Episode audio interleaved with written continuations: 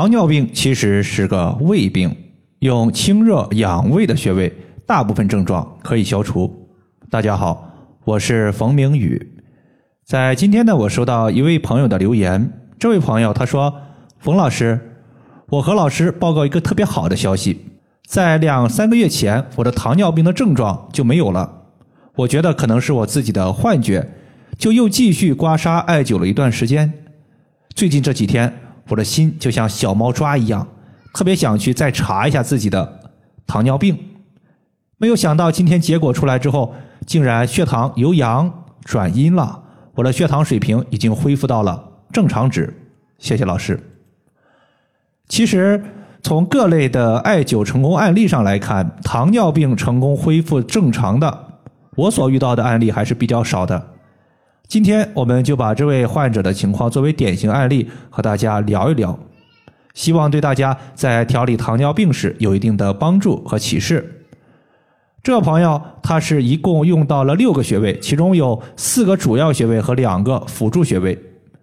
主要穴位就是内庭穴、解析穴、三阴交穴和然谷穴，两个辅助穴位是脾腧穴和足三里穴。这个患者最开始来的时候呢，我看到他的身材以及舌苔，发现他整体啊特别瘦弱，他自己呢也是每天总觉得特别累，老是想喝水，出汗也多，并且还伴随有比较严重的口臭问题，舌头看起来呀也是特别的红。其实糖尿病是身体里面太干了，导致一些东西的浓度变高了，比如说血糖浓度和。尿糖浓度都升高了，它其实说明我们身体之中是有火气的，特别是胃火过旺。大家想一下，我们喝的水要经过脾胃的消化吸收，才能够进一步利用。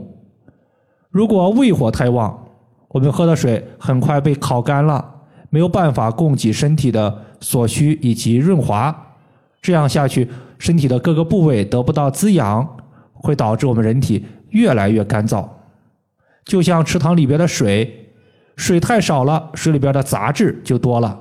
这个时候，血糖、尿糖作为一些杂质，它就会上升，最终呢就引发了血糖升高而导致的糖尿病。所以，关键问题必须要降胃火。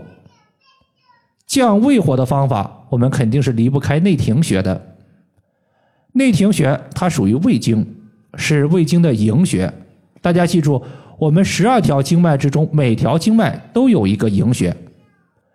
营穴的主要作用就是主身热，也就是解决本经络热症所引起的各类问题。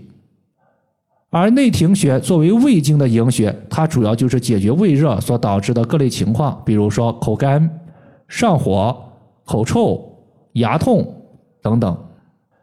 这个朋友他为了清胃火，主要做到的方法呢，就是先在内庭穴所在的第二指和第三脚趾的脚趾缝涂抹蓝色艾草精油后，手持纯铜刮痧板刮痧三到五分钟，随后把大号的绿烟艾灸罐绑在内庭穴，可以帮助清胃火，改善身体干燥的情况，为彻底消灭胃火打下基础。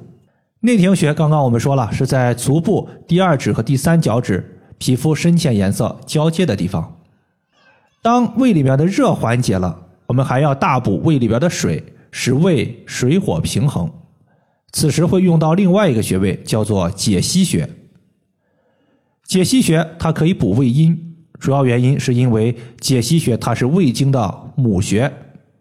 俗话说：“实则泻其子，虚则补其母。”如果我们碰到胃的虚症，就可以考虑用解析穴来进行调理，可以大补胃的气血和阴液。内庭穴和解析穴相互搭配，对于糖尿病所导致的口干、口渴、口臭，效果还是比较明显的。解析穴在找的时候呢，我们先找到脚背，然后脚背和小腿交界处画一条横纹，也就是有一条横线。那么，在这条横纹正中间，两条大筋之间，就是我们要找的解析穴的所在。解析穴和内庭穴的功效我们说过了。那么，三阴交和然谷穴在这里又起到什么作用呢？其实啊，是为了补充肾水。从五行来看，肾属水，乃先天之本，所以肾水它就是全身水液的基础和根源。比如说，我们刚刚把胃比作池塘，池塘的水有了，那么你考虑一下，池塘里边的水它的根本来源在哪里呢？其实呢，从中医角度来说，就是肾水。三阴交它是肝经、脾经、肾经三条阴经的交汇穴。阴经的特点就是富含水液和气血充沛，三条阴经它肯定比单独的一条阴经补水要更快。这个穴位在足内踝的最高点往上三寸的地方。最后一个穴位是然谷穴，它是肾经的穴位。俗话说，本经穴位调本经的病症，因此然谷穴本身它就有滋补肾水的功效。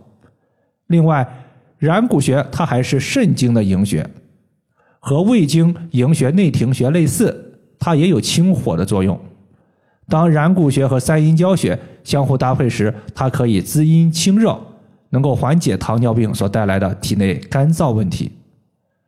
然谷穴在找的时候，先找到足内踝。足内踝的最高点往下方大概两厘米左右，大家能够摸到一个高骨，这个高骨呢，我们叫做舟骨，在舟骨前下方的凹陷处就是然骨穴。以上就是我们今天所要分享的主要内容，感谢大家的收听，